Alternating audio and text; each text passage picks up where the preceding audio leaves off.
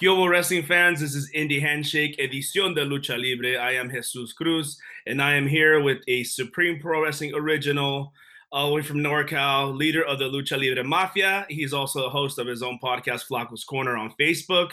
El Flaco Loco, how you doing, brother? Uh, it's great to be here. Great to see you too. Thank you so much for um, for supporting so much. Yeah, uh, not just not just me, but all of wrestling and Yeah. Lucha Libre. Yeah, right on, brother. I mean, uh, we go back way back. Uh, we'll talk about it in a second. I'm going to start off. So, Flaco Loco in his podcast, he likes to start off with a little tequila shot and a Yeah. beer. But here at Indie Handshake, we it's Modelo time all the time. Uh, well, there you go. Salud, I'm not brother. gonna I'm not gonna say what I got in the uh, flask here, but uh, It's all good, man. So um I start these off a little bit about how how we met and I I'm trying to think, but I think the first time I ever saw you, uh a couple of guys from Sacramento came to work a big time wrestling show in the Mhm. TV studio. There was a TV studio in Newark yeah, where I worked at, and that's how I met big time wrestling and all those guys. But they would they would bring in a lot of outside talent, and this time they brought Flaco Loco, they brought uh, Chupacabras or Big Mhm. Ugly, and I believe Yeah. uh, Danny Tundra and guys like that. Uh, Yeah. So do you remember that? Do you remember that? I do I do remember that show. It was a small TV studio. Yep. Um, and pretty much, uh, yeah, I they um, I think uh, Ugly probably set that up, and uh, he brought me along, and they wanted to um, have the original Chupacabra character, not the Chupacabra that you see uh, today. the Chupi, yeah. Mexican werewolf, and not Chupi, but the original Chupacabra. And uh, I was his manager, and uh, you know that's when I came out uh, with the court jester outfit, and uh, and you know I uh, supposed to be a heel, supposed to be the bad guy, but um, I I I think the biggest problem I had with being the bad guy is I I would end up being too entertaining. that would be that would be the thing that Ugly would tell me. He's like, dude, it's- you're you're getting over too much. You got to make people hate you more Yeah, yeah. and uh, and he really he really taught me a lot about being a, a, a proper manager and not because in the early days I was if I was getting a reaction I just go crazy and do more and more and more and more and more and and fans loved it Mhm. but it took away from what was going on inside the ring and, and the big ugly really sat me down and said listen there's a time and place for everything Yeah.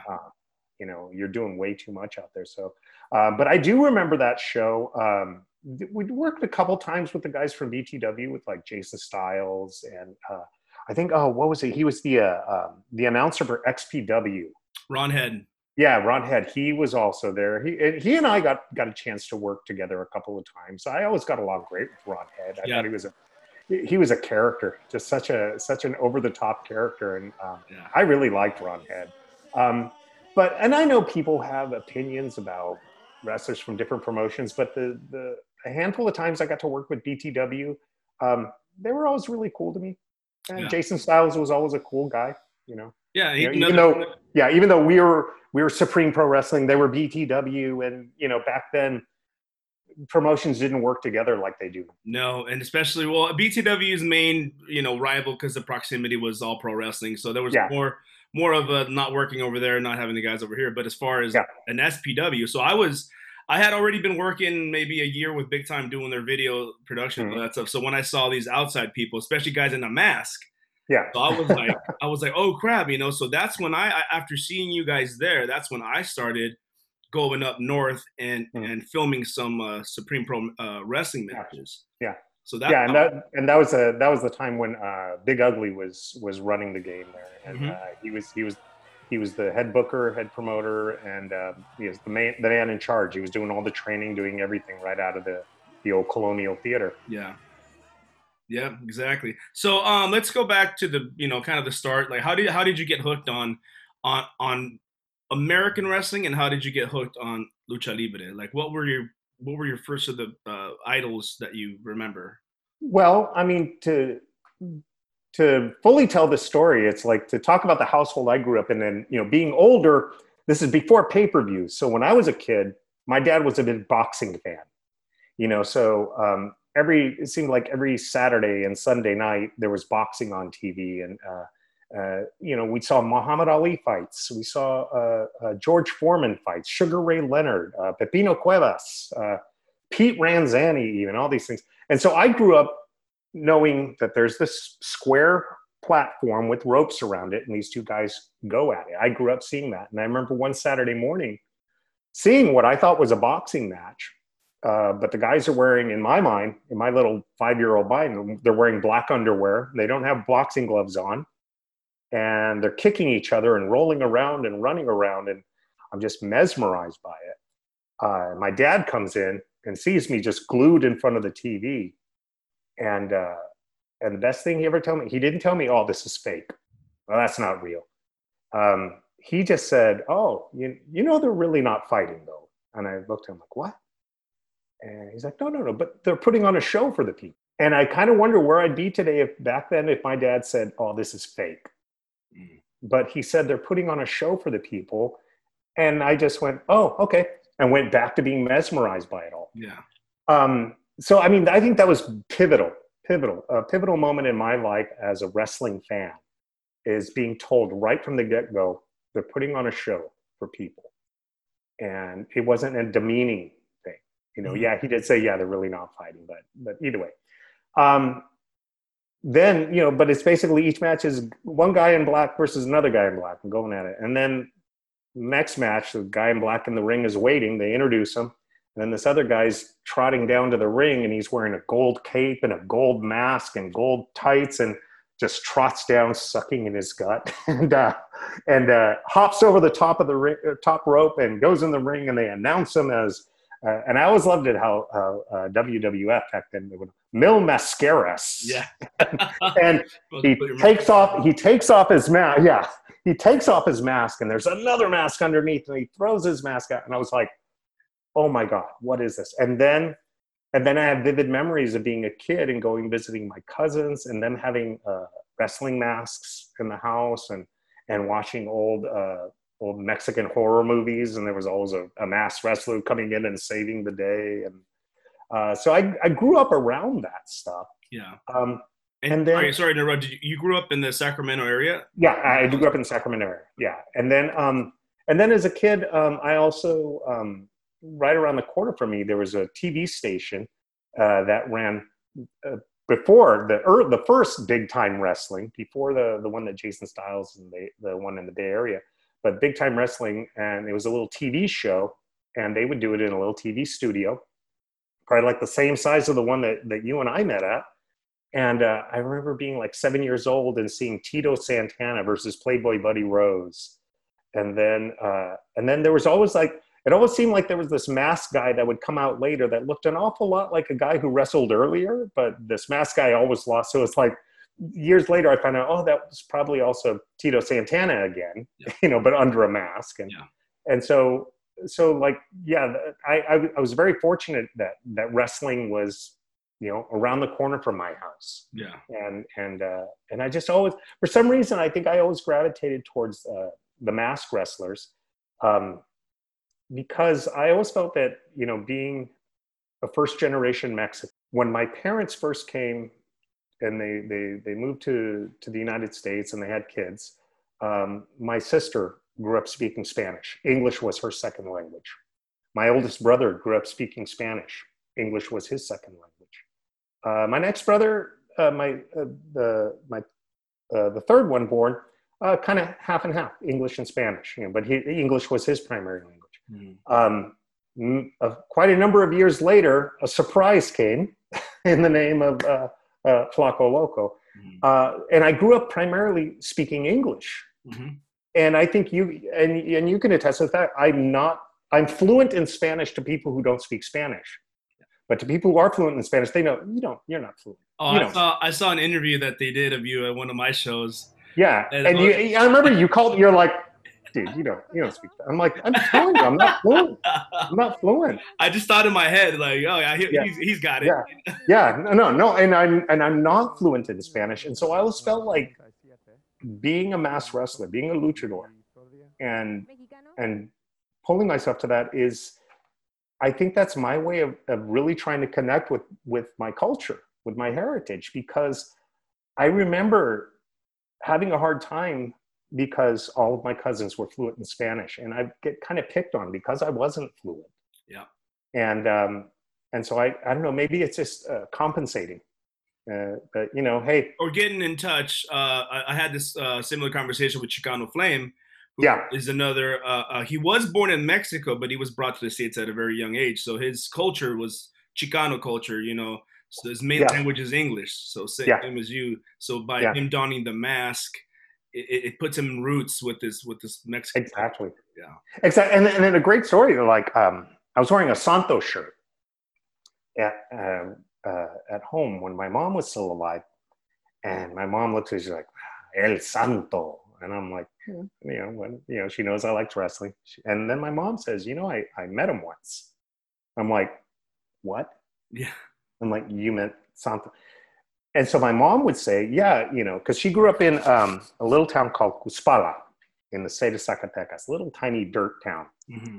And what they would do, uh, what they would do is they would they would all the her and all of her sisters and her brothers and her friends they would all pile up into a car go to the next little town because there was a wrestling show there or there was a there was a band playing and it and so she would go to, to lucha libre shows because those that was the only form of entertainment that would go to the poor communities I mean, it would be everything from the biggest arena in Mexico City to this little dirt town that has a makeshift, you know, stands and they put a ring out in the middle of a field and so my mom would go to these lucha libre shows, not because she liked lucha libre, but that's where you know it was all friends were. It was the, there was entertainment. It was social times, like so her and her sisters could go, you know, flirt with boys and vice versa and whatnot. Yeah. And uh, and you know, and Santos there, you know, signing autographs and all that. And uh, and uh, I think like it was like you know he was ready to give my mom an autograph, and she was like, I'm, I'm good. she wasn't interested. She's like, I didn't come to see you. I came to, you know, yeah. hang out with friends and all that. But, yeah, but, uh, but that story resonates with me because I'm like, wow, that, that's, that is a part of our culture. It, it's part of who we are. And, um, and so I think that's, that's why I've been drawn to, to lucha libre. Yeah. Yeah. That's amazing, man. That's great. Um, so now, okay, you're, you're, you got influenced by, you know, watching these shows, uh, or hearing these stories so how did you decide to like let me go look for uh, tra- a training facility? How would you even know that there was wrestling in your area? Well, I started wrestling before I was training. I, I wrestled for incredibly strange wrestling. Mm-hmm. And uh, El Flaco Loco was actually um, a character that I came up with while I was working at a video store in Sacramento.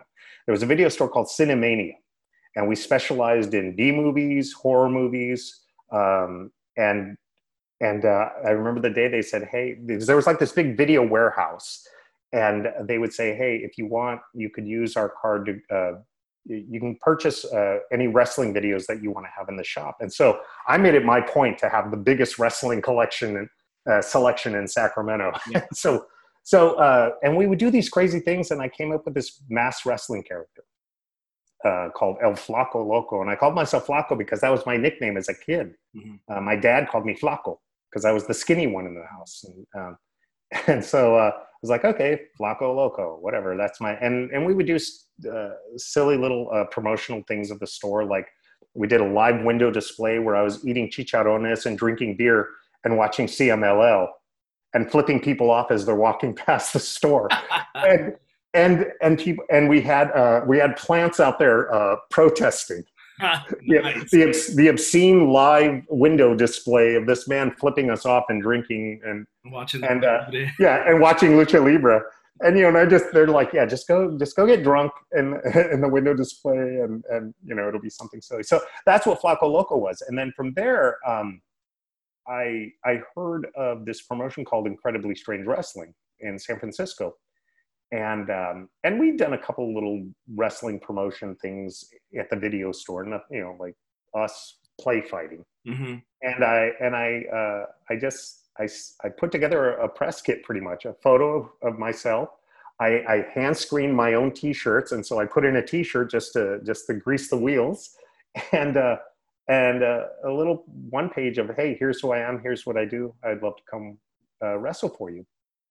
And I went to a couple of ISW shows and I was blown away. I'm like, the theatrics, the crowd was insane. I mean, it was packed.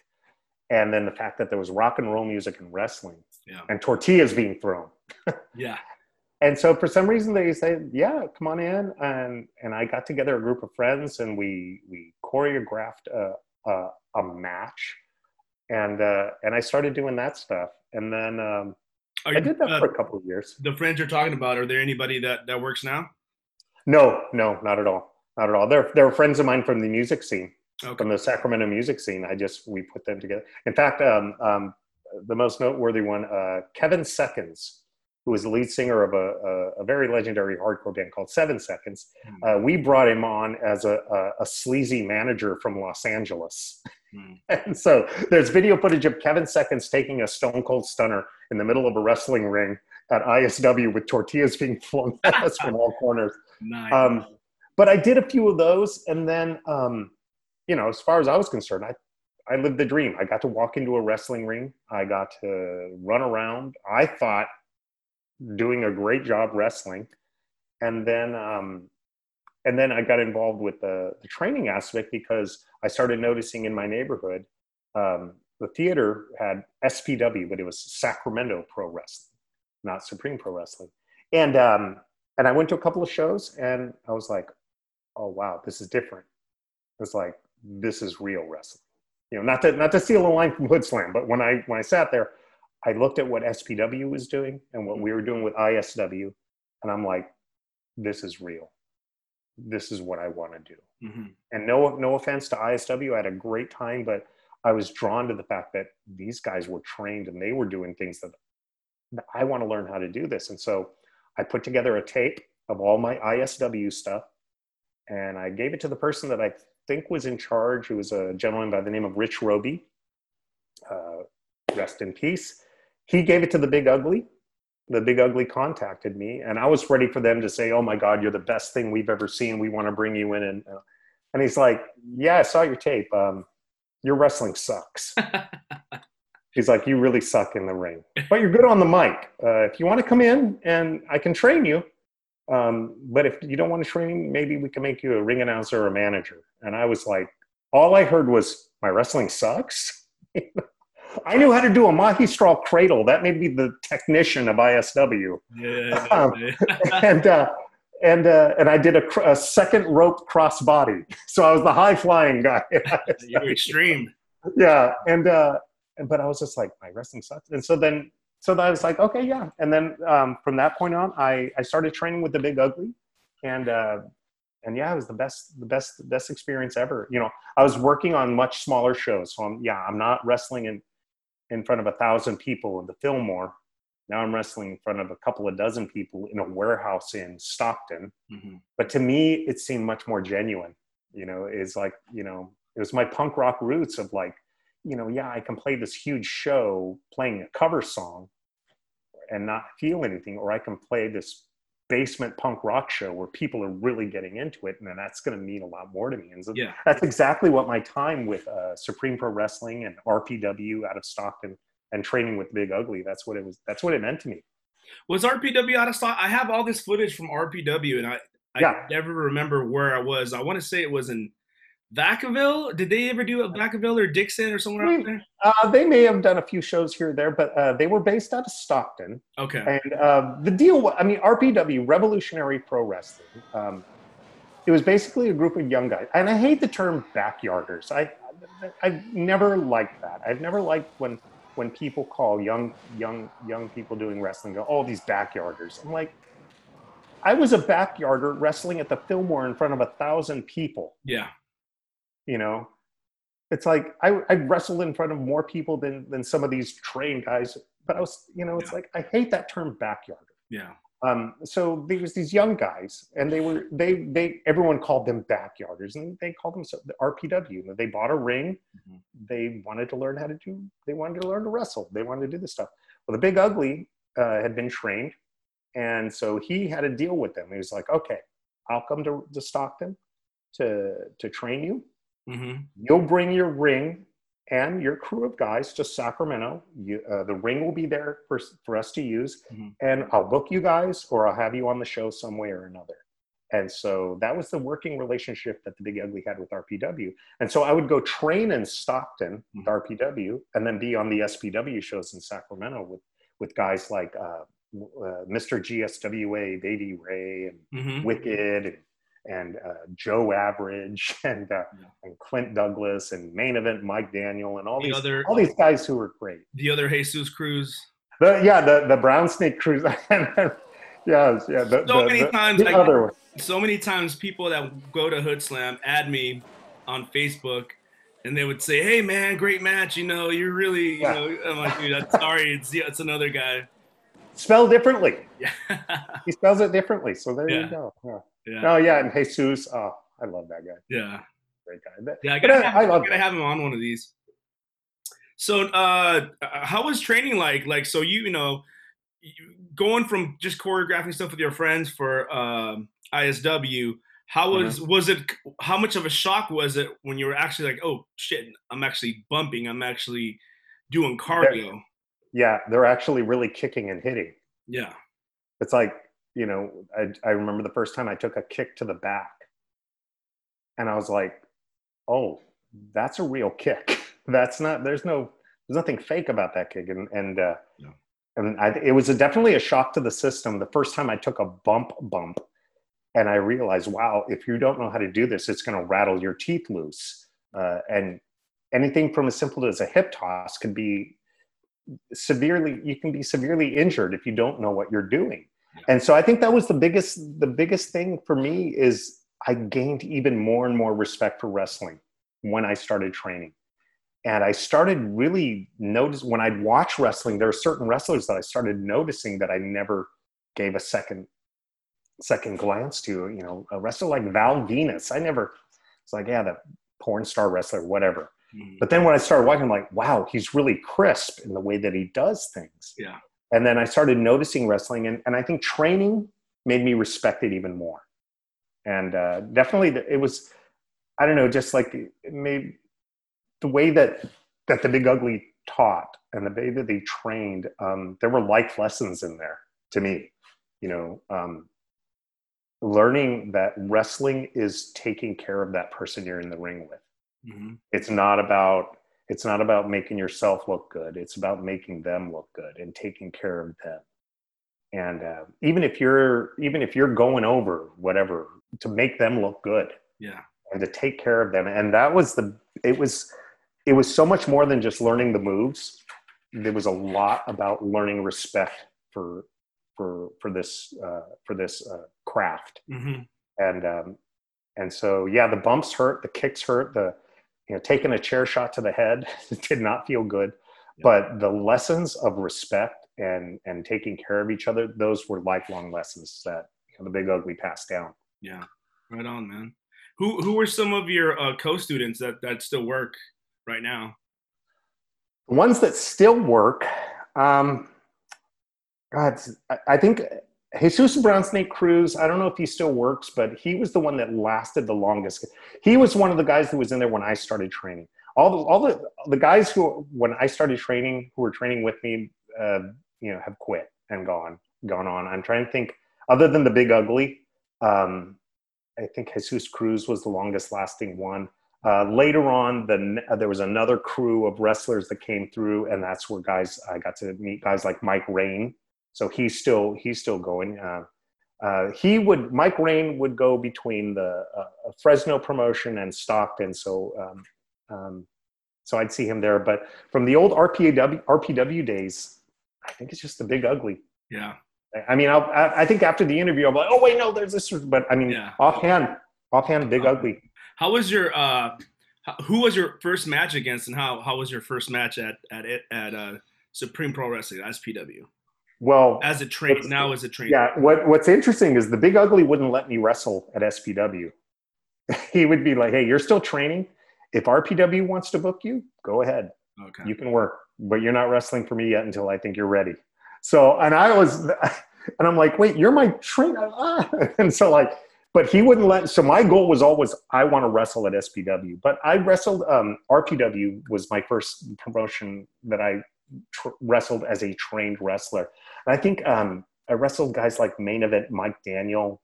Um, I think I worked. Uh, I may have worked a couple matches with uh, Brown Snake with Jesus Cruz. Mm-hmm. Um, and uh, but it was it was I think they I was taken care of most of the time. I was put in a tag match. Uh, I was put in, uh, you know, multi multi wrestler matches just to kind of cover up for my lack of uh, of ability. And then, um, but then I'd go to SPW and I would manage. And uh, and even then, uh, Ugly was really adamant about like, okay, I'm going to ease you into this. You're going to be a manager, then you're going to be a manager who takes bumps. Then you're going to be a manager who's going to be put in a gimmick match with a bunch of people around you and then little by little then a tag and then yeah. then a singles wrestler so he he gradually got me to that point um, but yeah i think guys like uh, main event mike daniel from uh, from uh, from fresno there was a professor poindexter mm-hmm. Uh, he was a, he was an interesting guy that i got to work with a few times got to work with bulldog brian raymond um, once i got a little more uh, city council uh, member yeah brian yeah. Raymond yeah, um, yeah. Once uh, once I got a little more confident in the ring, then Ugly started putting me in more uh, high profile matches. So we we talked about how you came up with your with your name Flaco Loco, and actually just a quick little side story there. My my middle brother, I think I took him to SPW show, and he took a liking to you, and oh. uh, he bought one of the shirts. He bought the one that says Flaco F and Loco.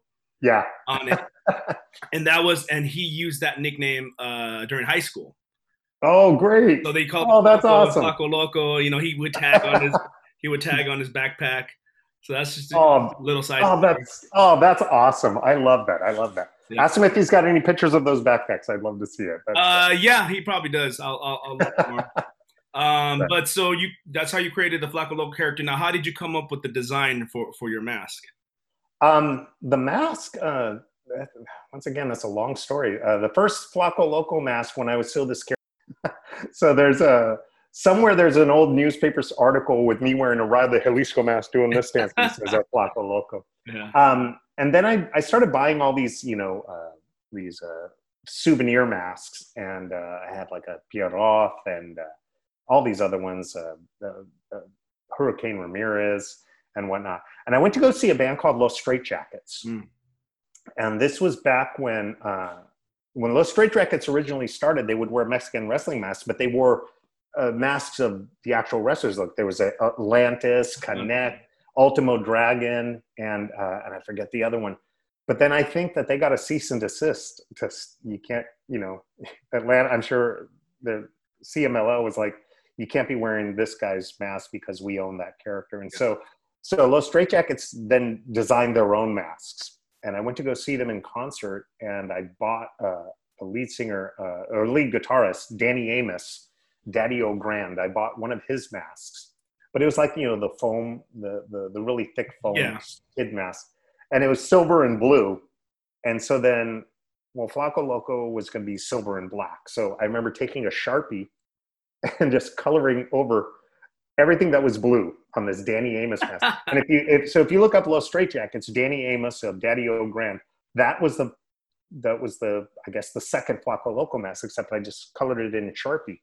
And then um, through working at the video store, before I started wrestling for ISW, I wanted to get a real mask made, and I found and I, I feel horrible if he sees this because I forgot his name. He was the he did masks for uh, a lot of the Lucha Vavoom guys and and the the the, the men and women who wrestled in uh, Lucha Vavoom, he did a lot of their masks, and I forget how I got his contact information, but I sent him my my Daddy O Grand mask sharpied in, and he made me a professional one. So it was basically the Daddy O Grand mask, but it was in black and silver, and and I started using that, and then um, and then when he found out that well this is someone else's mask he he was the one who came originally came up was like i'm going to keep the this pretty much the same design but i'm going to just kind of fancy it up a little bit. And so um, i think he just basically took the design and added a little bit here added a little bit there tweaked it here and just kind of and i told him like my favorite masks were always Mil Mascaras, uh, dr wagner. I love dr wagner's mask. And so i think him taking that and like he just crafted this design. And when i when i got that first mask that that is essentially this design i was just blown away. So um, i feel bad for forgetting his name but he did he's the one who came up with the the design. He's not it's, the, it's more. he's not the ref as well is he at uh Vavoom? No no no no i think he just he did my mask for uh, a couple of years And then this is back in the old MySpace days, I think. Mhm. And he just contacted me saying, "Hey, I'm getting out of making masks. It's just too much work. Mm. It's just taking too much." And uh, and uh, and I was like, "Okay." So I, I from then I went and I found a, another mask maker to. I just basically sent them my design, and he started making them ever since then. It's a guy by the name of uh, Iron Man Mike Woody, and uh, he's out in Tennessee, and he's been making my masks for about the past 15 years. Oh, nice. But the but the original design, it's gonna bug me because I'm gonna have to go back and look it up. It, uh, it was the the mask maker for uh, Lucha VaVoom. He's the one who who took that Daddy O Grand design and morphed it into what what it is, and and I love it. It's, it's I'm, I'm Yeah. it's one of my favorite mask designs. Yeah, no, no, it's really dope, man. I mean, it's very. Yeah. I mean, those the quality. You can just tell the quality of, of those Yeah. masks are. Yeah.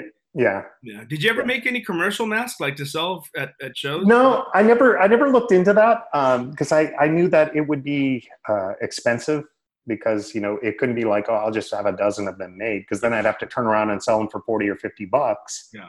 And if I did do it, I'd want to sell them for ten dollars at shows because there was a guy there was a guy I used to go to this guy in San Francisco.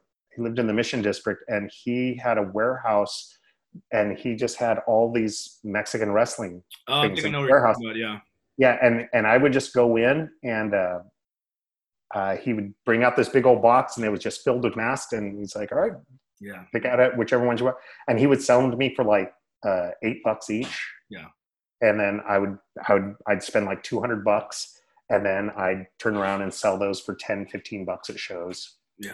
uh, so i wasn't really making a whole lot of profit but it was to me i wanted people to come to a show and see mexican wrestling masks Yeah. because i felt like that that only helped my cause you know, Yeah. no, but I think I think you would have done really well if you sold like commercial Flaco masks. I'll give you an example. Uh, I don't know if you're you remember a luchador named Roquero del Diablo, Mhm. which is which was the first guy that I found in the Bay Area. Yeah, yeah, yeah. Actually, his very first match was at Supreme Pro Wrestling against I remember. Sal Tomaselli. Yeah, yeah, I remember. Yeah, he had a Match in the great mask. Yeah, he had a great mask. Um, So he Uh, sells a lot of merch, man. And uh, as a, one time I went on a road trip with him, Kenny K, and Cal Jack to Oxnard. uh-huh. Roquero got them booked at this lucha show in Oxnard, and uh, me and Kenny, Kenny K wrestled. He went out after his match. I hung out with him in the merch table. Then Roquero del Diablo finishes his match, comes outside. This lady is waiting for him with a hundred dollar bill to buy his mask off his off his Oh my head god. right there. And Kenny K is just staring at me. And he's like, dude, I need to start wearing a mask. And Yeah. he sold two that night the same way. Yeah. It's like, it's insane. It, yeah. Well, I mean, it's like merchandise is is the way that uh, you know. And I was always. I, I'm not going to say you know that I was a 24 seven worker. I was a weekend warrior at best. But a lot of these wrestlers, the, there's there's guys who are on a different level, and this is this is uh, their their livelihood. And you make your money on merchandise. You know, even if you're doing like a weekend road trip, you make your money on merchandise. And uh, even like when Ugly would take us up to Portland, I'd have my box of T-shirts and and stickers and buttons and Yeah. and whatever masks that I had, and I'd set up a merch table. And yeah, I'd make twenty bucks from the promoter, but I'd walk away with like two or three hundred dollars from the merch table. Merch. Yeah. You know, so that's that's what's important. diving into the merch, let's talk about these t-shirts that you just re-released. Yeah, The Lucha Libre Mafia t-shirt, Nunca Mueren los Rudos. The Yeah. Heels will never die. yeah, He's also got this one on ProWrestlingTees.com right now. Uh, yeah. My Japanese tour shirt. This is. but I'm also. I showed him earlier. I have these old school ones. Yeah, that The motor. Motorhead inspired one. Yeah, I was Motorhead before Triple H. I'm just saying. I was into Motorhead before. I, I never never met Lemmy, but still. Here's uh so this this one here is pretty much like this the Yeah. one here. But this one right here it has um not really meaning to me, but it's it's like I want to be able to fit in the shirt again. So it's like a weight it's, a, it's a weight goal for me. I love it. I love it. Yeah. I have Oh, a before picture with it on, so I'm gonna, you know, I'm gonna. Oh, that's off the link rad. and put it on. Yeah. yeah. Um, so yeah, uh, you can find his merch at ProWrestlingTees.com. Uh, so talk to us about how the uh, Lucha Libre Mafia started. Like, how did that idea start? Well, um, Lucha Libre Mafia. The one of the other silly things I did is um, when I was training at SPW, um, I did a, a, Monday night talk show at a coffee shop. Uh, Kevin Seconds, who I mentioned earlier, he had a coffee shop called True Love Coffee House, and um, and they didn't, they didn't have anything going on on Monday nights. And I was like, hey, why don't I have Flaco come in, and I'll just do a talk show where where we watch Monday Night Raw, mm-hmm. and we talk about it in between commercial breaks and that's the, the entire gist of the show mm-hmm. was we would watch it was like kind of mystery science theater with pro wrestling nice. and i'd sit up there and, and i'd sit up there and drink coffee and sal thomaselli was my sidekick uh, and then other times tommy tsunami was up there just the whole cast of characters um, and there would be these these um, these punk these these punk rock kids um, that i had a very soft spot in my heart because they were mexican punk rockers mm and like anytime anytime i'd see punk rock kids who were mexican i was like oh yay i'm not the only one. Yeah. and then but they were punk rock mexicans who also liked wrestling. And so i would call them my little lucha libre mafia because there's like these three guys and you know yeah, yeah. they look like mexican sid vicious you know? They had spiky black hair and leather jackets and they'd watch wrestling. Yeah. And uh, and they'd talk shit to the tv all the time. It was it was great yeah. Uh, so that, that was where the, the, I first came up with the idea of Lucha Libre Mafia, my little group of punk rock Mexicans. Mm-hmm. Um, and then when when I was working with with Ugly, and he wanted me to come in when he wanted to introduce my character to SPW, he wanted me to bring a faction with me, and it was actually some of the guys that I worked with in ISW, and we all came in with masks, and we just kind of came in as this outside group, and you know, total like little invasion angle and I just took that term lucha libre mafia and went from there. And so then Ugly started using that as a vehicle to bring in other wrestlers, put them in my group, mm-hmm. uh, we'll put them under a mask, um, and and they'll be the Lucha Libre Mafia. And so we had a, a there was a running cast of, of characters, but I think uh, guys like uh, uh the original Chupacabra, uh, Jesus Brown Snake Cruz, um, uh, the Mexican werewolf Chupacabra, and even uh, Sal Thomaselli under a mask. Uh, yeah. Remember, he was the the Rabia the too, right? The, Rabia was in yeah, Rab- Rabia was also in that too, and uh, and uh, oh, I love Rabia. he was a great guy. And Rabia had the lucha libre uh, schooling. Like yeah, he yeah. actually trained uh, lucha libre. I believe he trained yeah. in Tijuana, right? Yeah, yeah. He trained with uh, if I'm, I might be mistaken, but I believe he trained with uh, Rey Mysterio Senior. Senior, yeah, yeah, yeah. I remember that as well. Yeah, I, I remember uh, going to a uh, like a dollar store and seeing like these dollar store lucha libre toys, mm-hmm. and they had cartoon characters of the wrestlers, and one of them was Rabia. Mm-hmm. And not oh, kind of no, no, no. That was it was taken directly from his promo photo. Mm-hmm. And I remember buying one and saying, "Have you seen this before?" And he's like, yeah. "What the?" like, oh my god! I'm like, yeah. oh, someone took your image and made a made a wrestling toy out of it. Yeah. But, but yeah, so uh, so the Lucha Libre Mafia, it it started out as like this little nickname that I had for a group of punk rock Mexicans that would come to my coffee talk show, and then we just used that for the name of my faction. Yeah. And um, and uh, I remember we'd make T-shirts. Uh, you know, I did all the the SPW shirts. I did the Big Ugly shirts. I did the the Big Uglies faction, the uh, the Hit Squad. We did their shirts, and we would sell those. Mm-hmm and I made one Lucha Libre Mafia shirt that I would sell at the merch, and it was like a triple extra large, and we were selling for eighty bucks. and it, and we put it up. All the other shirts had about eighty bucks for that, and we only made one. They're like, "Do you have any other size?" Nope, just that one, that one triple X. And we did that to piss people off. I'm like, no, no, you can't get one unless you're in the faction. You don't get you don't get the Lucha Libre. And then later on, I realized, ah, let's just make them. And then I think the the one that you have was the first that that gray one. That that's gray the one, first, yeah that's the first design that we made for to sell. Mm-hmm. Yeah, but uh, yeah, the so original nobody, Lucha ever, Libre. Nobody bought ori- eighty one. No one bought that because I, I, I got it in a size that you know no one would want, and then uh, and then I got it. I mean, if someone gave me eighty bucks for that shirt, we would have sold because I'd say, yeah, if someone's going to give you eighty bucks, take yeah. it. And now it's part of history too. The yeah. only one that was made for that price. Yeah, yeah, yeah. Right, right, right. Oh man, what were your um? what were one of or a couple of your most memorable moments uh, working at the Colonial? Favorite matches or memorable matches? I think anytime um, anytime that Ugly trusted me with a high profile match, like doing a, a steel cage match with him, um, I mean, believe it. I mean, it's it's so weird to think that like I've done like two or three steel cages match steel cage matches yeah. where weapons were involved, or you know, we're talking about everything from barbed wire covered tables to bowling balls to clay pots and things like that. Some of my favorite memories, though, um, had to do with the comedy, the comedy aspect of it, like uh, doing the uh, um, when CJ back then when he wrestled as Dante and. Mm-hmm. He's a great wrestler, but a horrible promo and we did a skit where like Ugly would just say, "Hey, whatever you want to go to." He gave me so much creative license, so I'm like, "Okay, I want to go out there and give promo lessons to Dante." Now, Dante, you and I have been up and down the road, and I just want you to know that I'm here for you. And to, to, to complete the package, to make you the well rounded wrestler that you should be, I'm gonna help you. Step number one Okay? All right, all right. Step number two.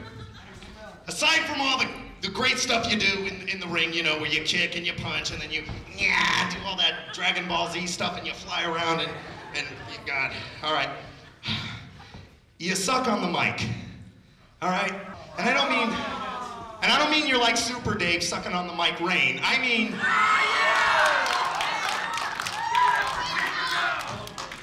sorry guys. I mean, you have. I'm, I'm, I'm moving on. I'm moving on. This this will enhance the intensity of this match.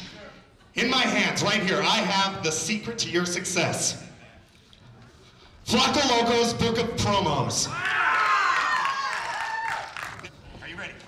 Intensity, intensity, intensity. Go ahead. Grab microphone and face restlessly in the ring. Don't, don't read that. Don't read that. Don't read that. That's too. First of all, it's great to be here in insert name of city. Go on, go on, go on. Tonight, insert name of tag team partner, and I will have the pleasure to teach you all a new meaning of destruction. Insert name of opponent. Insert name of opponent. Your best bet is to pack your bags and head for the hills because tonight we plan on kicking more ass than insert name of local sports sports team. If you have a catchphrase right now, would be a good time to say it. We're using valuable time at a wrestling show for us to do this skit. But Ugly was cool with it, and it got us over, and it was funny. So the times that we did little comedy, your jester hat on, and yeah, yeah.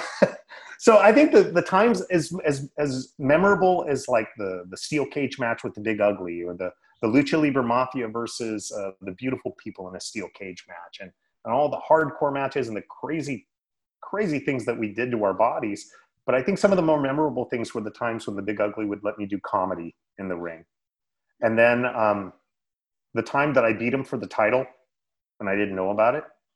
I didn't know I was going to win uh, he got. I mean, I don't know how how much of the the fourth wall we're we're we're breaking here, but uh, when I beat the Big Ugly for the title, I didn't know I was going to win. What's going to happen was um, uh, I was supposed to sneak in, roll him up. He's going to kick out at two and run off, and and then I'm just going to jaw jack at him and all that. Mm-hmm. Um, so Big Ugly comes out, does his promo, and I'm all ready to sneak in to do all this. And as he's doing the promo, um, the the referee uh, is a person who now wrestles as the Mexican werewolf Chupacabra. um, I believe he was the referee at this, and so I I do this little flip and pin and go for the pin, waiting for Ugly to kick out at two. One, two, three. I look up and I'm like, and the big ugly's pissed, and he's, and I'm like, oh my god. and he this is before he was Choopy, but I'm like, for the sake of uh, of, of kayfabe, I'm like, Choopy is going to get screamed at. Choopy is in so much trouble. Oh my gosh! Oh my god! And like everyone's going crazy. This is back when we packed the theater, yeah. and people are going nuts. And I'm just like, what? And they're giving me the title. They're announcing me as the new SPW heavyweight champion. And I just see the big. I don't see the big ugly JD Bishop. I see my trainer yeah. pissed off because the ref screwed up. Yeah. And I'm like, how the hell are we going to get out of this? How the hell are we going to get out of it? And then I get to the back, and Ugly's got the biggest smile on his face, and I'm like, "You mother!" so I, That's so that was the, awesome. the, so my most memorable thing was the biggest rib that the Big Ugly played on me was having me beat him in like five seconds, Yeah. and then that led to the the steel cage match. But you know, for one month, I was the heavyweight champion. Believe it or not. Yeah. Hey, that's that's that's a great story, man. Uh, going back to uh, like I said, working other shows. Uh, let's talk about this show right here behind me. I One of my favorites. I brought in you and uh, Crypto yeah. from up north, and you guys. Uh, I think Crypto and Apollo Con tagged hmm against you, and was it Chupi That was Choopy. and Chupi. Chupi? And this was this your first time wrestling? I know you wrestled in front of a lot of people before, but is this the time wrestling in front of a, a straight Mexican fan base? This was my first. That was my first uh, genuine, legitimate lucha libre show.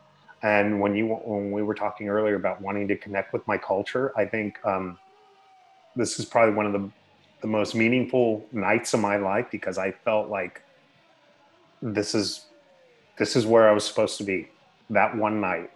And uh, being on a lucha show. I mean, there's a lot of things that I didn't like about what went on that night, but Yeah. but go, we'll get to that, I'm sure. But um, you know, watching you know, and you shared that video with me, and I've only got like little bits and clips before, but then watching the entire match, and uh, it meant a lot to me to be.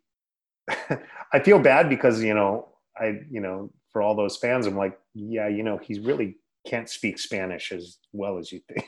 Oh, But- man, you had the crowd when you came out on the bike with the Yeah. flag, you know. Yeah, we came and oddly we came out to um, uh, uh, Union Union 13 covering Roots Radical in Spanish, and oddly enough, Lars Frederiksen's in the crowd, and he and I kind of uh, once again back in the MySpace days, he and I kind of connected and befriended each other, and we talked wrestling, and there was a part of me was like, is this really Lars? That I'm? And then, but yeah, it was, and he's just a huge wrestling fan and loves lucha libre, and uh, so so that was that was by design. I want to come out to a song that that he he wrote or co-wrote, and but it's in Spanish, and we came out and So you knew he was there before you came out. Yeah, yeah, because we had been we had communicated before, and uh, and I was telling him about this show, and uh, he's like, "Oh yeah, I'm planning on coming. I'm bringing guys from my band out." And this is when he was doing Lars Frederiksen, and the Bastards, so he brought all those guys out, and uh, and but it's kind of funny because he never he never saw my face. You know, he's always just seen me as a mask, and and we c- we talked a little bit afterwards uh, on uh, online and and via text, Yeah.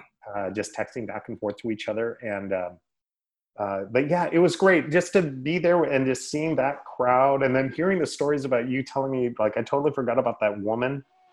Yeah, the lady that Uh, the, the, the- yeah, the dancing woman.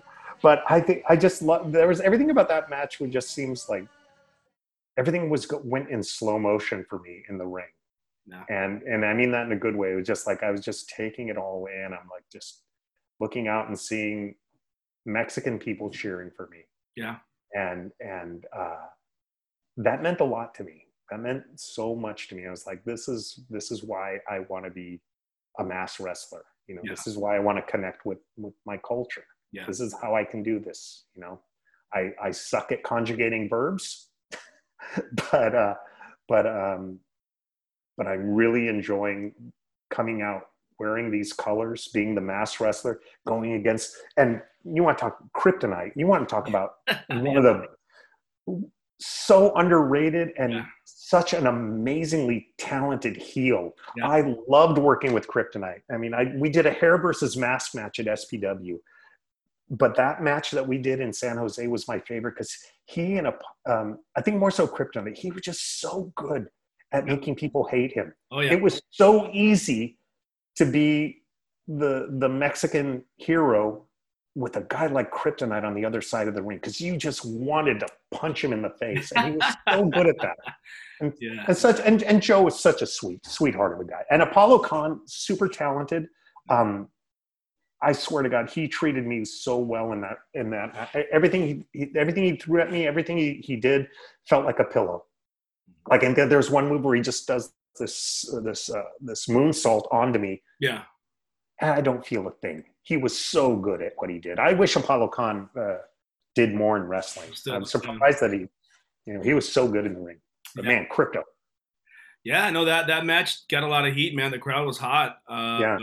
Yeah, And we were we were early. We were early, so that was I think we got them early, and the crowd was hadn't seen the same match over and over already, and uh, and uh, and uh, yeah, it was fun. I had a great time. my relationship with FMLL, that that's a promotion that uh, we were talking about, was of uh, I would be the guy that put out posters everywhere. I, you know, I, Yeah. and this is all volunteer. This is just me wanting to be a part of of a of a company. Yeah. Uh, at the time, I was still working for Big Time in APW, but I'm like, oh, dude, I got I got to get in on this lucha libre kick. So I Yeah. hooked up Kirk White, the promoter for Big Time Wrestling. I hooked him up with FMLL, so they rented Kirk's ring every time. Yeah. Of course, they got their match. Jason Styles and everybody got their match Mhm. as well. But the promoter, you know, he's a little bit on the shady side, a little bit on the, you know, it's like, dude, you know, bringing you these guys and in that, like, I'm surprised you guys even got paid. And I was like, oh fuck, dude, please pay these guys because now I'm, Yeah. I'm gonna look like an like an asshole. No, But then he's trying to sell you this fucking merch table uh huh. for like, Well, here's the here's the thing that I've always one of the comparisons between the music industry, independent music, and independent wrestling. I always have a better relationship with independent with promoters who were musicians. I always have a better relationship with promoters who used to be wrestlers. I, I don't think this guy had ever stepped in a ring. no, And I remember pulling when I came, I brought my cousin with me. Um, and I remember walking in, I got there early, the ring was set up. I walk into this beautiful, beautiful arena. I'm just like, oh my gosh, this is going to be amazing. I've got my rolly bag and I've got my merch, my merch box with me.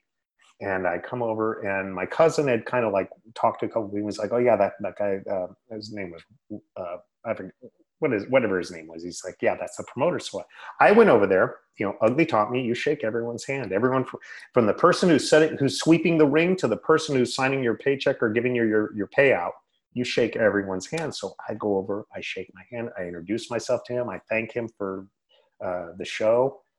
And the whole time he's looking at my box and my merch box. He's like, yeah, uh, uh, what do you got there? I'm like, oh, it's just merchandise, you know, like t-shirts and things to sell. He's like, oh, you need a table for that. I was like, oh, I have a table in the car. and like, I, I, I'd be happy to bring you some. No, no, no, no. You have to rent a table for me. Yeah. I'm like, well, how much is it going to cost? And he's like, I don't know if I have any left, but it's it's like eight hundred dollars. he was going to charge me eight hundred dollars to rent a table, and I, I, I mean, I'm just like, oh, I'm okay, whatever. Yeah. And uh, and I just took, I just, uh, I took my merch, put it back in the locker room. I got dressed, and then, uh, then I, I just told myself, I'm going to go out at intermission. I'm going to sell my, I don't care. I'm going to sell my shit Yeah. because I, it's like I think he was going to pay each tag team whatever he paid. My my cut would have been like twenty dollars, Mhm. you know, um, and uh, and so I just went out and sold T-shirts. So like during intermission, they had the big table there. There was a you know you had Santo, you had Blue Demons, Psychosis, Rey Mysterio, all signing autographs and and, and whatnot. I don't know if they were selling things. Uh, there were some guys selling. Uh, some of the other wrestlers were selling XPW DVDs and things like that. And then I just walked over, opened up my box, put a couple shirts out, and I think you know maybe sold five or six shirts. Um, but still, you know, sold some merch. And then I was talking to one of the other wrestlers. I was like telling him the story. He's like, "Yeah, yeah, yeah." But we he didn't offer to sell us a table or whatever. Yeah. We're just and then and then there was like you know maybe give him 10% of your cut. That's kind of industry standard. And i was just like i'm not giving him anything man. Yeah. it's like he was trying to he was trying to hold me up for 800 bucks for a table to sell t-shirts. I'm like nah. And so then then i find home. yeah. And so then i find out that he was super upset with me for setting up merchandise. And i was like i'd already wrestled. Already sold some merch. I I've been text messaging with Lars Frederiksen. I'm doing okay. Yeah, yeah, yeah. I'm okay. I'm okay if this guy is pissed at me. You know, it's like I because I'm gonna go home feeling pretty good about myself. No, when I was And, uh, ready to leave, he uh, he told me his name was Rocky. He Yeah. told, he told me, hey, hey, hey, I need to talk to you about one of your guys. And I'm like, I, I gotta go, dude. Mhm. Yeah.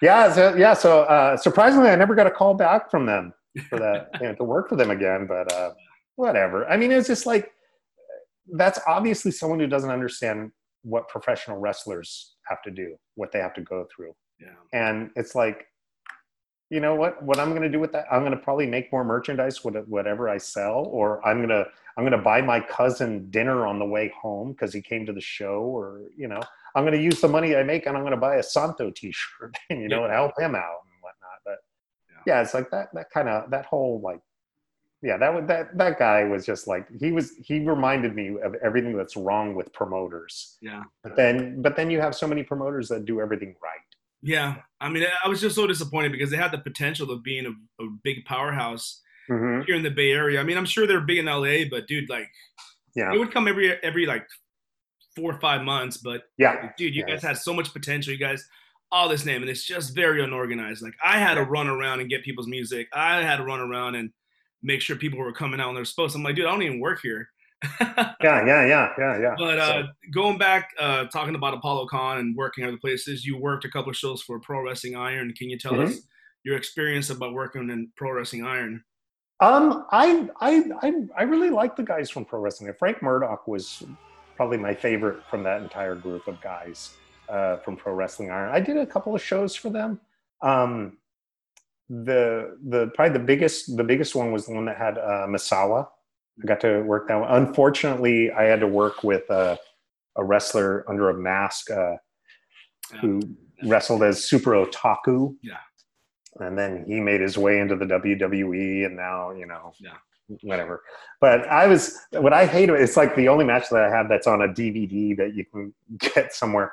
What I hate about that is like I was like, okay, I'll I'll work with I'll work with this guy. Yeah. And uh, and uh, you know he trained he was trained with them and he's going over so you know they're- not going to have the spw guy go over on one the pwi guy i don't care about that Mhm. but i just all i want to know is like is there any story to it or we're we just going out you know one mask guy versus another mask guy and then uh, then i ask okay well who's gonna who's gonna be the heel Mhm. it's like and and he's oh no well, super otaku's the heel what do you mean? Like he was insulted that i asked. I'm like i'm like okay. All right. So, so if you're the heel um I'll, and i'm going out first and i'm the baby face. I'm like okay i'm gonna come out. So i i went to the merch Mhm. bought a pro wrestling iron t-shirt put it on you know and then come out. Yeah you know oh my gosh just you know just totally like over the top baby face just trying to be the biggest white niece baby face i can. Mhm. um, and then waiting for the heel my opponent to make his way his music comes out his music sounds like some video game Mhm. I'm like, oh crap. You know, and whereas I came out to Ace of Spades, I think, or something. I forget what I came out to, Mhm. but and then he comes out and he's slapping fans on the hands and doing all, and I'm like, you're supposed to be the heel. I'm Yeah, yeah, yeah. it's like so I come out here, I'm slapping fans, I'm I'm giving high fives to the fans and going, come on, everyone, yeah, yeah. You're doing the same thing. Yeah. Yeah. So I'm like, okay, well, there goes the story. And then he proceeds to, he gives me a kick to the back, and it's right on my kidneys. The years of demons in the. Oh, listen to that. Vicious kick right to the lower spine. Bet he wishes he had a few demons in him now or some kind of painkillers right there. Ah, and a stomp to the back of Flaco's head. A beautiful kick. But look the at. Flaco Oh! returning the favor. One of his own. That's called a receipt, JJ A Purdom. receipt. Like, as soon as he kicks me, I'm like, I could feel the blood going into my bladder. I'm like, oh my gosh. And I think uh, I was upset if you watch it. It's like I did it. I did a snap mare, and then I kicked him. And then, like, my whole thing is like, after I kicked him, I'm like, oh, sorry. And then I slapped my leg afterwards because, you know, it, it, even though people are doing, a lot of people are doing it now, not as many people were doing the whole leg slap kick thing. And he did the, the leg slap kick, but he kicked me right in the kidneys. And then I was so pissed off at that that I snap mared him, kicked him right across the back where I, where I was trained to kick, and then slapped my leg later. and then went, went backstage, and, and I'm just kind of like, uh, I, I mean, the match was okay, but I was just upset because, you know, I'm not the most physically gifted athlete in the ring. So the only thing I've got is storytelling. Yeah. That's what I, I'm not going to be doing flips. I'm not going to be, I'm not going to be blowing people away with like, how did he do that? That's not going to happen with me. What is going to happen is that's a good guy. That's a bad guy. I want to cheer for them. I want to boo them. Yeah. No matter what, whether you cheer for the good guy or the bad guy, I want to give people that, give the fans that right off the bat. Yeah. And I wanted to make sure, because I always tell people whenever, whenever I talk to people who are trained, the most important part of a wrestling match is from that curtain to the ring. You need to let everyone that watches you know where they stand with you. Yeah. Are they supposed to cheer for you, or are they gonna are they gonna boo you? And I made it, it was like, okay, if I'm supposed to be the good guy, let's cheese it up, get these people cheering for me. So if my opponent's supposed to be the bad guy, and they're doing the exact same thing, it's like you you've cut you've killed my my entire my entire shtick. I can't tell a story now. There's no story. You got these two guys who are slapping fan, hands with the fans. So now it's okay. Who can kick the other person in the most dangerous way? And it, and it blows me away because then like you know uh, I think of the the next PWI show I work with. I, I'm working with Davey Richards, and Davey Richards was, and I was just and I straight up told him like Davey, um, I'm limited with what I can do. And he's like, oh, don't worry, don't worry. It's going to be super easy. It's going to be super old school. And it was great. Yeah. Like Davey Richards was just like, just such an easy, easy person to work with. It was a tag match, but he was just, he knew what to work with. And I think same with Apollo Khan and Kryptonite. And I mean, the thing I loved about Kryptonite is like, it's made it so easy to tell that story. Yeah. We, before the bell even rang, people knew this is what this person's like. This is what this person's like. You have two completely opposite sides of the ring.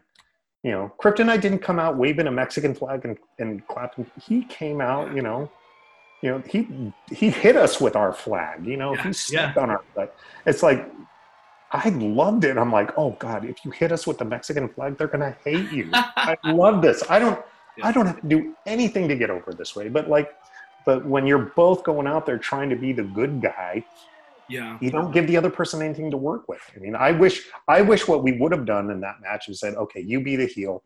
I would have come out there. I would have just torn the crowd, crowd apart.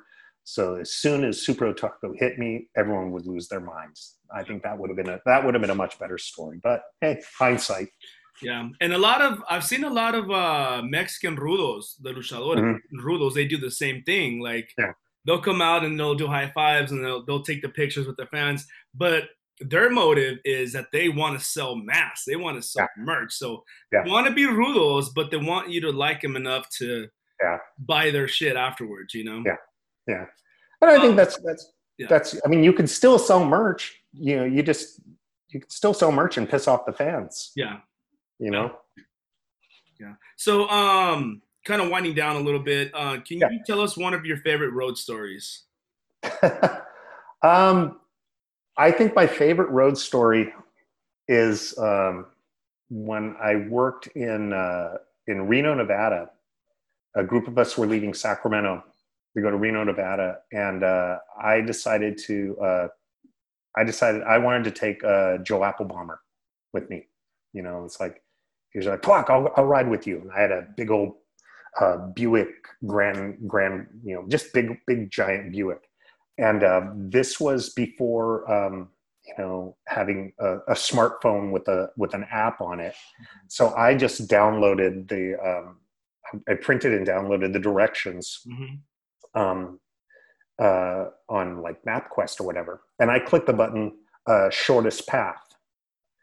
But i may have also connect, clicked the button that says uh, without taking any highway Uh, it's all backwards. so we're so we're all driving. We're driving to this one spot, and then you know we we, we get we get gas and all that, and then Applebaum Joe Joe and I drive, and and I notice everyone's going off in one way, but my directions are saying go to this other way. Long story short, what should have been uh, a ninety minute drive was like a four hour drive, going through these mountain hills. I mean, at one point, I'm like, I'm going to be the person that that got Joe Applebomber killed.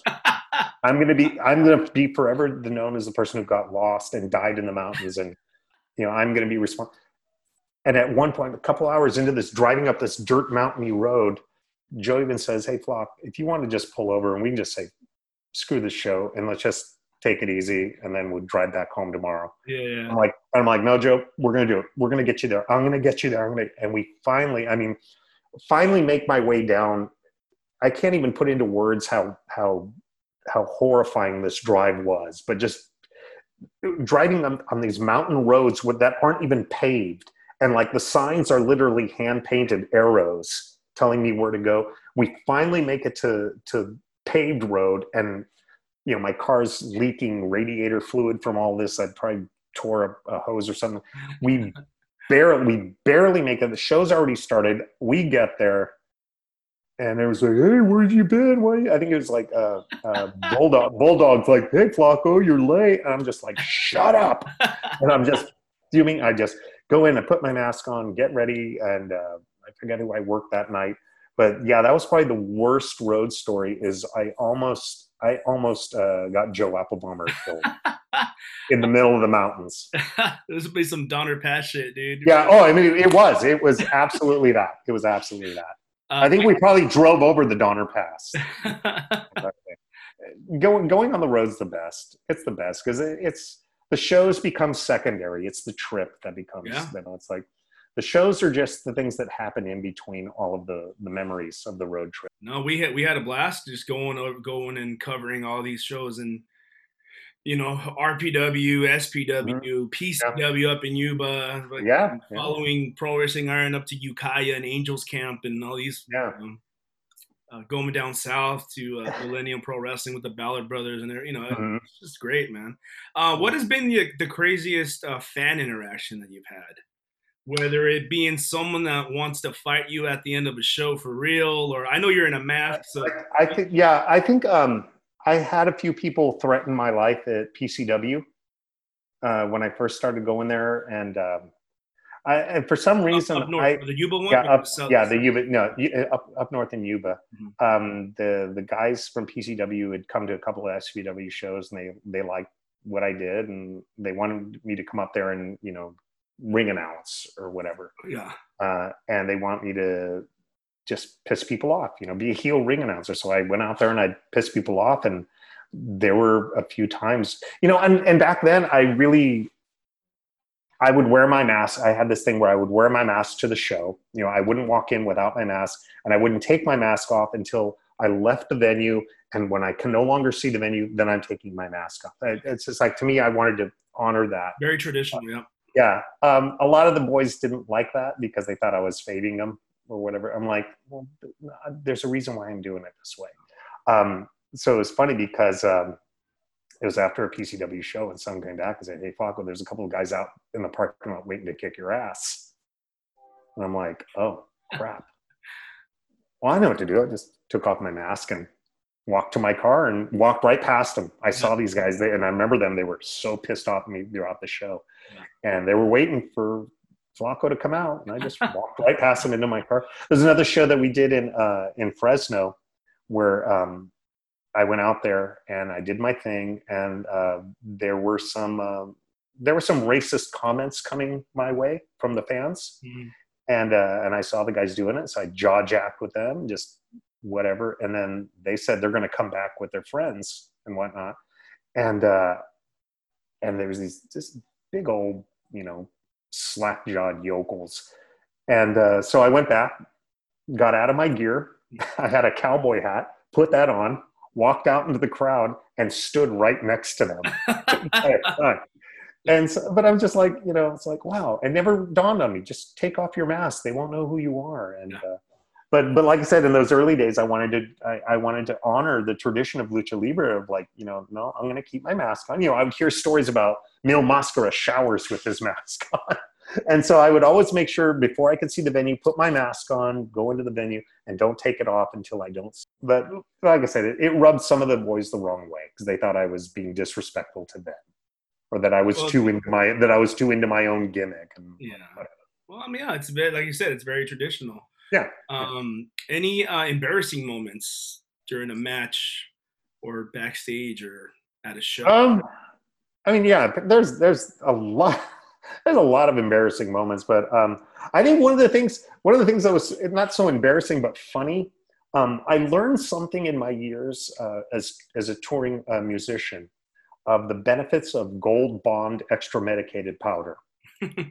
uh, when when you've been traveling on the road and some it's oftentimes it's in the summer and it gets a little swampy downstairs and you don't necessarily have the luxury of a shower every day that kind of giving yourself a little powder down there it keeps it dry it keeps it fresh and crisp and all that.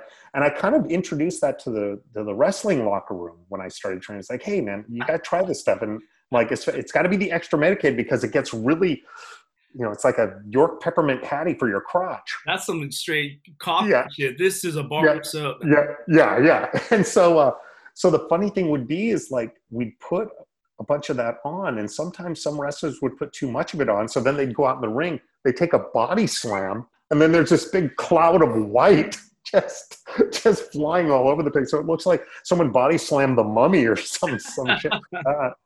Um, but as far as em- embarrassing, you know, it just I it's hard to think of that because so many times I got to be on wrestling shows with my friends. Yeah. You know, so it's like, what's what's the most embarrassing moment you had with your friends? I'm like, God, where do I start?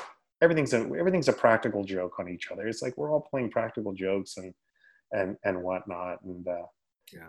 you know, it's so. As far as the most embarrassing, I just say, you know, gold bond body slams. Gold Bond body slams. let's keep it to that. We'll keep it to that. We we had a kid, and uh, when Jason Styles was training at uh, when I was doing a promotion with him out of Hayward, we had Yeah. a kid that put too much foot powder on it in his shoes, and Oh, had pre- had pretty much a similar effect. Anytime Yeah, I got yeah. body slammed, you know, his feet would fucking land. What's wrong with your feet, dude? yeah, yeah, yeah. Um, so I know you mentioned you're you're you're semi you're semi retired, Yeah. right? Um, any what have been any regrets that you've had? Maybe missed opportunities or in the business. Like, did you ever Um, get to work Mexico? Did you ever try? No, I never got. I never got to. Never, never got to go to Mexico. Never got to go to Mexico. Um, but to me, that lucha show that's behind you, that's that felt like Mexico to me. Mhm. Um, there are certain wrestlers that I wish I got to work with more. I like Chicano Flame. Mhm. I- I wish I got to work with him more. I, he and I did get a chance to to be in the ring together uh, for an APW show, and uh, they gave us that opportunity to have that stare down between. And for whoever it meant, if it meant anything to anyone, that Flaco Loco and Chicano Flame are in the same ring and they're facing each other. Yeah. Um, even if it meant something to one person, that would have been cool. It meant a lot to me. So, like, I think I wish I got to work more with him. And then, not to say that that door's closed. I mean, Mhm. I can try and get in somewhat shape for you know doing things with him. I think it'd be fun to be a tag team with him. Yeah. And and and have some fun with him. Um, I wish I I wish that the scene was the way it is now. I wish it was that way when I was wrestling. Because right now it's like you've got these wrestlers working in all these promotions. Like every promotion pretty much has the same group of but it wasn't like that. You remember? It's like BTW stayed with me. That's why that's what made people like you really important is you brought people from the outside into BTW. That wasn't happening a whole bunch then. APW stayed with APW, BTW stayed with BTW, SPW stayed with where we were, PCW stayed with where they were. And it was very rare when guys would go to any of the other promotions. Kryptonite was one of the only ones to go to APW to work with them. Yeah. Um, uh, the the guys from PCW they brought me in. I was the first one to from SPW to show up in PCW. SPW and RPW had a working relationship. We had working relationship with NAW and Fresno, but promotions really didn't work together like they do now. And so I think that's my biggest regret is that things the scene isn't wasn't like it is today back then. Yeah. You know, because I think I would have I would have been I would have been wrestling every weekend like a Sir Samurai. I would have been wrestling every, you know, you know, but but that just wasn't the case back then. Yeah, yeah, no, I I- brought this up before another podcast, but promotions like uh, Icebox, you know Icebox, right? Yeah, yeah, yeah, yeah. He did uh, Oakland uh, Wrestling Association, I believe, o- o- Oaktown Wrestling, something like that. Yeah. And he would bring, he didn't care, dude. Like at a time where it was very rare to see, dude, he had like Shane Cody and Emperor versus Jardi Frantz and Dana Lee.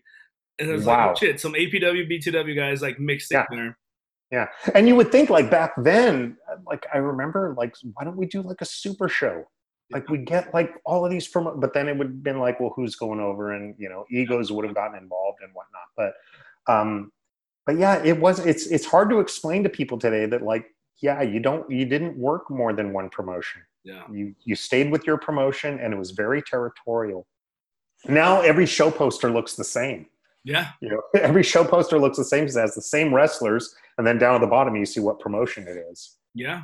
You know, back then you knew what an SPW flyer looked like, you knew what an APW flyer, you knew what a BTW flyer looked like, and you knew what a PCW flyer. Then they all had their own group of wrestling. And going back to the Chicano Flame comment, like I really consider you, Chicano Flame, Super Diablo, one of the first mask guys in that era from like the late '90s, 2000s. Yeah. Um, would you consider yourself a luchador, or would you just consider yourself influenced by lucha libre, like your wrestling I- style? I would say I was I'm influenced by lucha libre. Um, eh, to me, if I wrestle in Mexico, if I wrestle in Mexico, then I can say I'm a luchador. Um, but I'd say I'm, I'm more heavily influenced by lucha libre. Um, I sometimes, when I say luchador, I, I kind of feel sometimes like I'm I'm uh, I'm claiming false valor. You know, it's like because because I respect um, like all of those people on that poster behind you. I have so much respect for what they do, and um, and like I said, it's it's. I got into this because I wanted to connect with my culture. I wanted to connect with with uh, as an Americanized Mexican. Yeah. Um, I wanted to connect with my culture. Yeah. and so so yeah, I, I'd say influenced more than anything. Yeah, no, I, I I definitely think that you do respect it. Um, like you said, you changed your you had an original mask, and if you would have Mhm. stayed with the Rayo Jalisco mask Yeah, the whole yeah. time, then I would have Yeah, yeah. I wouldn't even have yeah, you on here. I so what what what are your pl- plans? Like I know right now with you know COVID, everything's kind of shut down as far as wrestling wise, but you know what what are your plans afterwards? Are you uh, going to get back in the ring, or are you going to be I would- in any kind of? Uh, uh, I would like to, but I understand that you know um, the the time that I'm in that ring that's taking away valuable time from wrestlers who who are active in the ring. Um, Big Ugly has uh, his promotion that he had been starting Pro Wrestling Alliance, and he is letting me try my hand at commentating, which I'm enjoying. Um, and uh, and so I think you know trying that, uh, trying my hand, you know, like you were saying, doing my own little uh, my little uh, uh, video podcast. That's been which fun. are That's been a- awesome, by the way. yeah, oh, thank you. That's and, and that's been a fun creative outlet for me. Yeah. Um, so I think using using those talents, just trying to figure out ways to still tell stories, to tell still a story, whether I'm in the ring or whether I'm in the, uh, behind a microphone. Um, I'd still love to. I'd I'd love to have a few more matches. You know, I, of course, I have to be selective. You know, at my age, I can't do this every weekend thing like a lot of the guys do. Uh, but uh, but yeah, I you know everyone says they're retired, but you know I've been I've been an active retired wrestler longer than I've been an actual active wrestler. Well, thank you, Flaco Loco. This has been Thank you. Uh, anything you want to say to to uh, to the audience? no, just Anything just you want uh, to add? Uh, just just thank you, thank you for um, the experience of that that poster behind you because I think that that played a big part of why I became a a, a, a mass wrestler uh, because I did feel in touch with my culture on that day, Yeah. and um, and for those ten minutes, I'm never going to forget that. Yeah. I have never so so thank you. Thank you for doing that because that's the whole reason why I, I wanted to become a, a mass wrestler, to to be a luchador, was to get in touch with uh, a culture that I felt through society had been pulled away from me. You know, my, my family had become Americanized by the time I was born. Yeah. And I, I just had this desire to get in touch with my culture. And Yeah. being a mass wrestler and being on a legitimate lucha libre show Yeah. did that for me. So so thank you, Jesus. Yeah. No, I'll never I'll never be able to repay you for that experience. Yeah, no, you, dude, you, you, you're awesome, man. I've always enjoyed you. Like I said, you even influenced my brother. Like you didn't even know. So yeah, that means a lot. That means a lot. keep doing what you're doing. Um, you know, I remember seeing you and I remember that website, viva la with Robert. Yeah, yeah, I remember that. Yeah, yeah. Yeah. So all that stuff was so dope for you know to me. It's like, dude, you know. So I'm glad I got to meet you, man, and work Oh. with you. Same here. Same here, Jesus. Thank you. Yeah. Well, thanks everybody for watching Indie Handshake, edición de Lucha Libre. I've been Jesus Cruz with the Flaco Loco. Here you go, brother. There you go. There you go. Little handshake. So by the way, I uh, interviewed. Sorry, I, I'm gonna keep going. Um, I just interviewed Michael Modest uh, Uh-huh. a week ago. Yeah, like physically I had to go up there because uh, where he lives, like the internet is pretty Yeah, yeah. non-existent. But uh, he he asked me like, where'd you come up with that name, the Indie Handshake? And I'm like, Donovan Morgan would always give you the dead fish. like, you know, hey, what's up, Donovan? Hey, what's up, or, or I think the best indie handshake I ever got was from Joe Applebaum. man? He, he had the best one. It was like this giant man, tiny little finger, and just like oh, just barely touch the tip of your finger. to shake that bit. But hey, I mean, even the even the tradition of that is important, you know. yeah, yeah. But Good for you. thanks everybody for watching. Thank you again, Flaco Loco. We'll Thank see you you. next time.